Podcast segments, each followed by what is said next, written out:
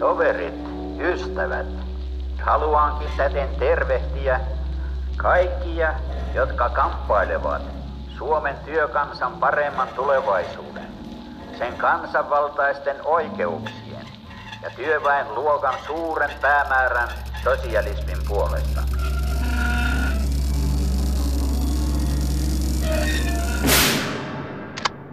Rintamamiehet, suojeluskuntalaiset, olen iloinen saadessani jälleen tänään tervehtiä ase veljiänne vuodelta 18.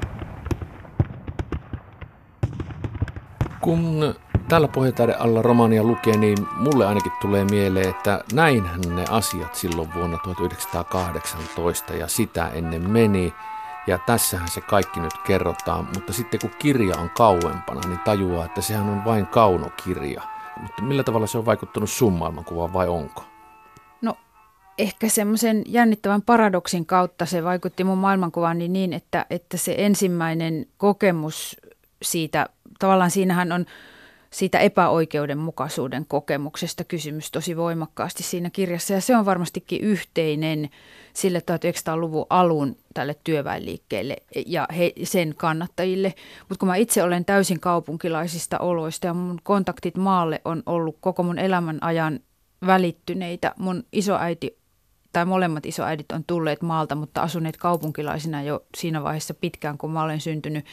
Mulla ei ole sellaista kokemusta agraaris- agraarisesta Suomesta, josta täällä Pohjan tähden alla aivan keskeisesti kertoo, niin se oli mulle hyvin monella tavalla kertomus toisesta kokemuksesta kuitenkin, ei omastani, eikä mistään mikä resonoisi suoraan minun kanssa. No mä muistan, että, että juuri niin se torppariväestön kokema epäoikeudenmukaisuus, se ääretön määrä työtä ja se, millä tavalla heitä ihan suoranaisesti riistettiin ja sitten nämä häädöt ja muut, niin se tietysti vaikutti syvästi, ikään kuin kuohutti ja aiheutti sellaista eettistä pohdiskelua tosi paljon jo nuorena.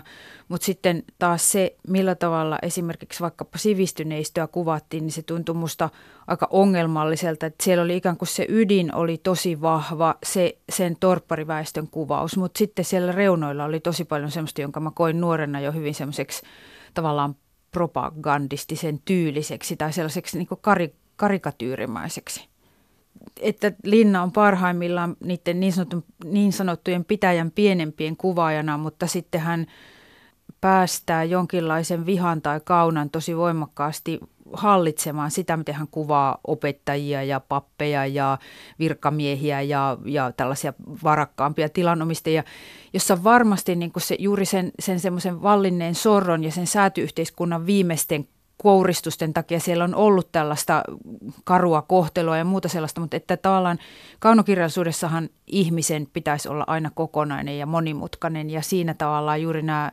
keskeishenkilöt on linnalla monimutkaisia, mutta sitten nämä motiivit ja toimintatavat siellä muualla, siellä hänen fokuksensa ulkopuolella on hyvin karikoituja mun mielestä. Nyt me näemme ehkä selkeämmin kuin silloin tapauksien syyt ja seuraukset. Meille kaikille on tuottanut tuskaa ja katkeruutta se, että vapaussotamme oli samalla sisällissota, jossa veli taisteli veljään vastaan.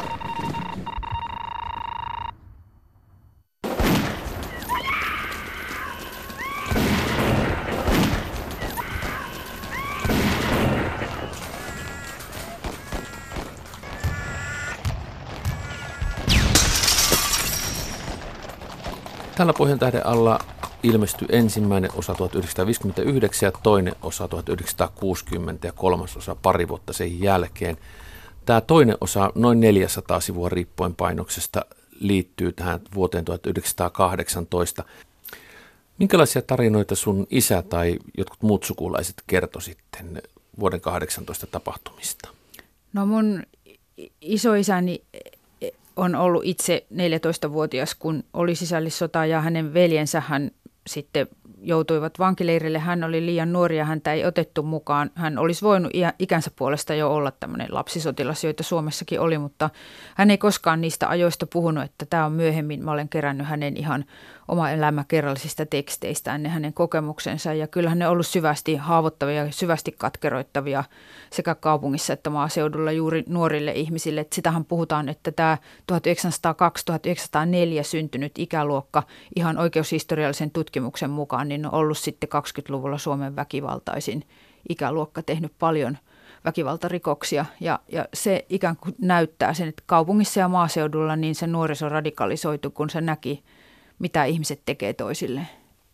Sun omista teoksista vuoteen 1918 liittyy ainakin Kuopiosarjasta Mustat morsiamet, jossa on siis Tammisaaren vankileiri läsnä ja kommunismi, joka sijoittuu 30-luvulle.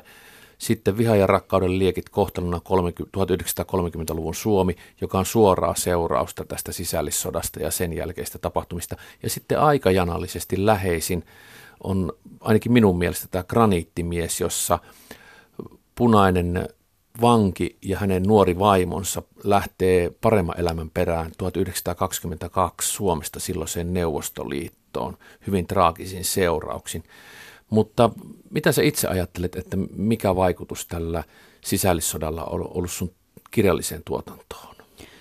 Se näkyy tuossa mun tuotantoni ikään kuin semmoisena liikkeelle sysäävänä voimana, että se on ollut eh, siinä mielessä koen sitä semmoista samankaltaisuutta Linnan eetoksen kanssa, että hänellä on ollut tavoitteena kertoa selvästi se, niin kuin sanoit, totuus, mikä se sitten onkin se totuus, mutta se, mikä on ikään kuin jäänyt salaan siellä taustalla, koska se sisällissota on, on aiheuttanut sukuihin ja yhteiskuntaan niin paljon sitä hiljaisuutta ja sellaista ikään kuin, mistä ei ole voitu puhua, ja sehän yleensä tulee taiteen ainekseksi aina se, missä on se hiljaisuus, missä on häpeää, salaisuuksia, vihaa, semmoista, mitä ei voi päästää näkyville. Ja näissä vuoden 1918 muisteloteksteissä, joita on kerätty paljon arkistoihin, niin niissä toistuu hyvin usein, kun niitä kerättiin 60-luvulla, niin moni muistelija toisti, että kukaan ei usko, kun minä kerron, millaista siellä leirillä oli. Ihmiset eivät halua uskoa minua, mutta se on totta, minä vannon sen. Ja se on sellainen asia, joka ikään kuin jonka Linna on mahdollistanut, että hän on tällä kaunokirjallisella tekstillään tuonut sen muistelemisen mahdolliseksi ja ihmisille myös mahdolliseksi ymmärtää ja uskoa, että näin on kerran ollut.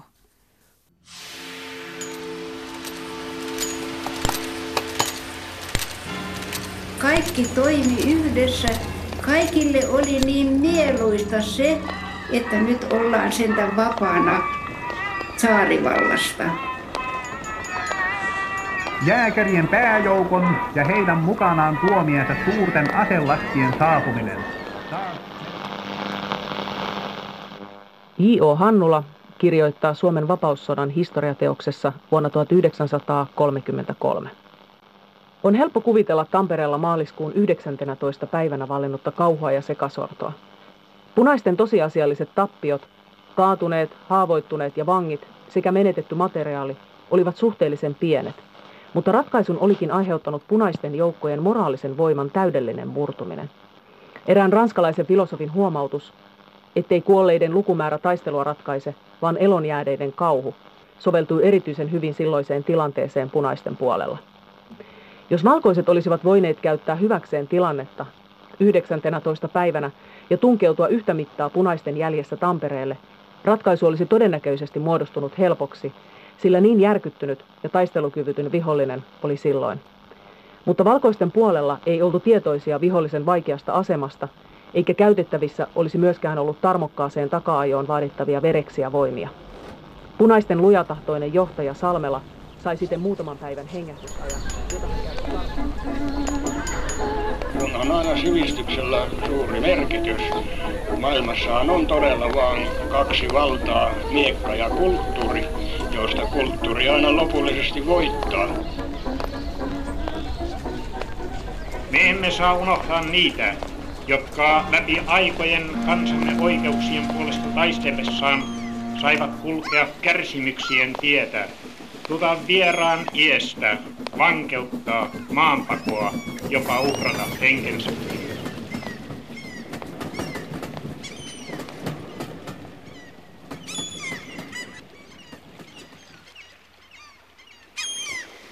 Linna kirjoittaa, niin kuin sä sanoit, henkilöistä ja henkilöiden kautta ja mulla on sellainen käsitys, että hän aina laittaa henkilön edustamaan jotain tiettyä sosiaalista ryhmää tai yhteiskuntaluokkaa, tekee tämmöisen tyypin, joka sitten edustaa isompaa porukkaa Suomessa.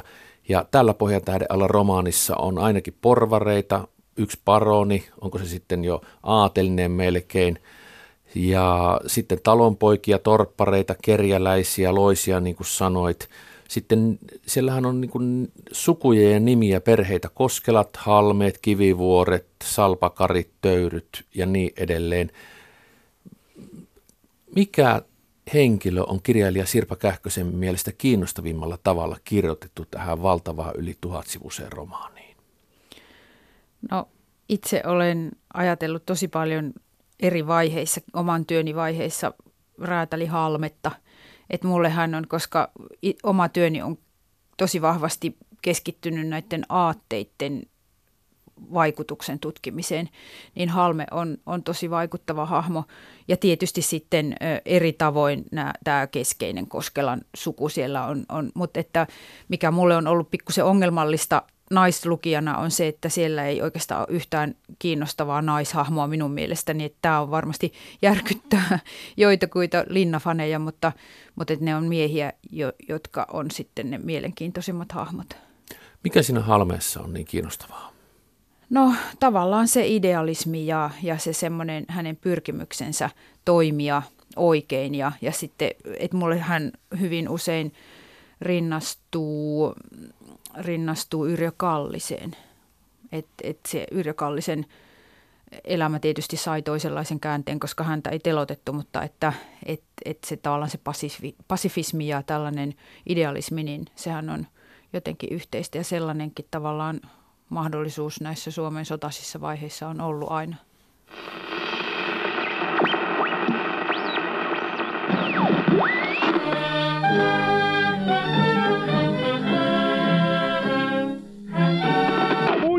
muistan tuon synkän talven ajoilta, jolloin hurme punasi hangen.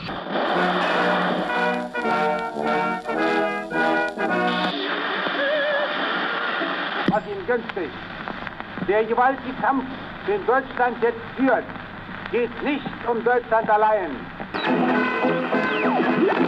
Что такое советская власть? В чем заключается сущность этой новой власти? Rintamamiehet, tuiluskuntalaiset,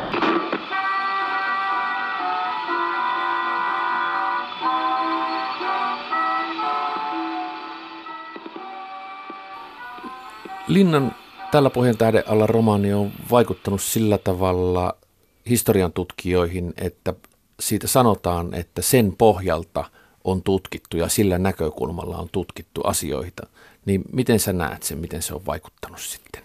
Niin sehän oli ihan suunnaton se romaanin vaikutus, koska se jollain tapaa, ja varmasti Linnakin sen tiedosti, että, että hänellä on nyt tässä sellainen kohta, jossa hän voi kertoa nämä asiat, ja että, että se paistaa siitä teoksesta se, että nyt nämä näytetään. Ja, ja sehän vaikutti sitten juuri siihen, että esimerkiksi Jaakko Paavolainen 60-luvulla julkaisi nämä punaisesta ja valkoisesta terrorista kertovat teokset. Eli sitten tuli tämä kaunokirjallisuus sysäsi liikkeelle tämän tilastojen kauneuden. Eli sitten se on hyvin vastaansanomatonta, kun näytetään tilastojen avulla näin ja näin paljon kuoli näissä ja näissä vaiheissa.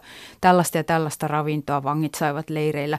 Hyvin sellainen neutraali, mutta vastaansanomaton se tutkimuksen aalto, joka siitä lähti ja sitten se, mikä myös on ollut valtava vaikutus tällä Linnan nimenomaan kakkososalla tästä trilogiasta, niin että nuori sellainen niin sanottu porvarillisen Suomen nuori väestö, niin otti sen omakseen, koki sen, heidän silmänsä avautuivat ja he kysyvät, että miksi meille ei ole kerrottu tästä mitään. Ja sitten toisaalta he alkoi kysyä vanhemmilta, että missä te olitte, kun oli tämä sota. Missä meidän perhe on ollut silloin, kun tämä sota oli. Ja se on aiheuttanut luultavasti tietynlaisen siirroksen myös tässä nuorisossa vasemmalle. Että se on yksi pohja sille tavallaan vasemmistoliikkeelle ja semmoiselle uudelle arviointiliikkeelle, joka siinä 68 tienoilla sitten ryöpsähti val- valloilleen Suomessa. Sodissa voittajat kirjoittaa aina historian ja niin tässäkin tapauksessa valkoiset kirjoitti sitä hyvin pitkään Suomessa. Mutta Väinö Linna kirjoittaa tässä tapauksessa jo toisen häviäjien osapuolta ymmärtävän romaanin. Tuntematon sotilas oli ensimmäinen 50-luvulla ja siitä suututtiin, niin mä mietin, että millä mielellähän tätä on luettu valkoisten ja punaisten puolella, tätä täällä Pohjan tähden alla romaania, niin onko Sirpa Kähkösellä siitä mitään aavistuksiakaan, että minkälaista luettavaa tämä on ollut sodan eri osapuolille vielä silloin, kun moni itse sotinut on ollut hengissä?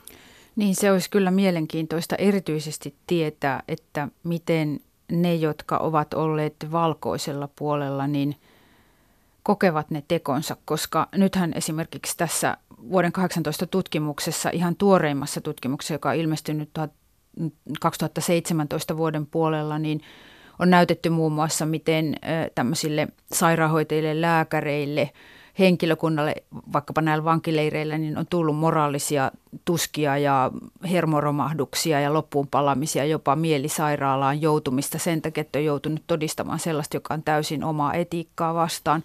Samaten kuin sit nuoret miehet teloittajina, muita tällaisia kokemuksia, että se on, se on kiinnostavaa tietää, onko he lukeneet näitä, tätä teosta, kuinka he on sitä itsessään käsitelleet. että kritiikithän oli tästä toisesta teoksesta, sarjan toisesta teoksesta suopeita – pääasiassa. Ja että se on ehkä edistänyt sitä, että semmoisetkin on saattanut lukea sitä, jotka muutoin olisivat suhtautuneet siihen torjuvasti, mutta aika vähän siitä vastaanotosta ehkä noin semmoisen tavallisen lukijan tasolla tiedetään. Luokkataistelun linjalla. Jo varhain se omaksui myös tieteellisen sosialismin sisältämän proletaarisen kansainvälisyyden aatteen. Tuon synkän talven ajoilta, jolloin rivit harvenivat kuin hongat hirveen tieltä. Venäjän vallankumousliikkeen nerokas johtaja Lenin seurasi suurella myötämielisyydellä Suomen työtä tekevien kamppailua. Jälkimaailma arvioikoon panoksemme ja punnitkoon sen arvon.